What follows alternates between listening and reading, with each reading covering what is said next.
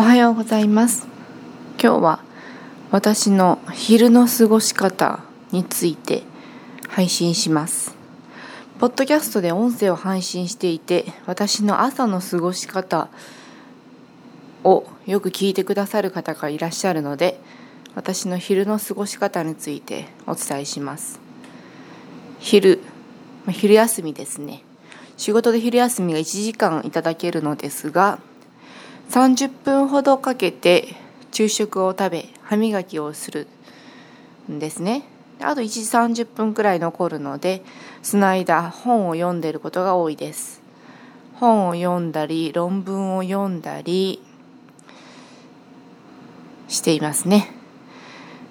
ソファーが検診センターにあるんですけどもそこにもう横になって足をだらーんと伸ばしてすごいくつろいでます。もう家にいるかのようにくつろいじゃってます。本を読んでる時が一番幸せなんですよね。楽しいですし何を読もうかなって考えるのも楽しいです。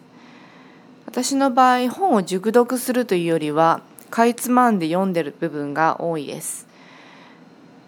なので毎回その本にの内容を全て理解しているわけではないんです。ですけれどもいろんな本を手に取る開くっていうだけでも心が癒される気がします。今日も素敵な一日をお過ごしください。メールマガジンにもぜひ登録をお願いします。またね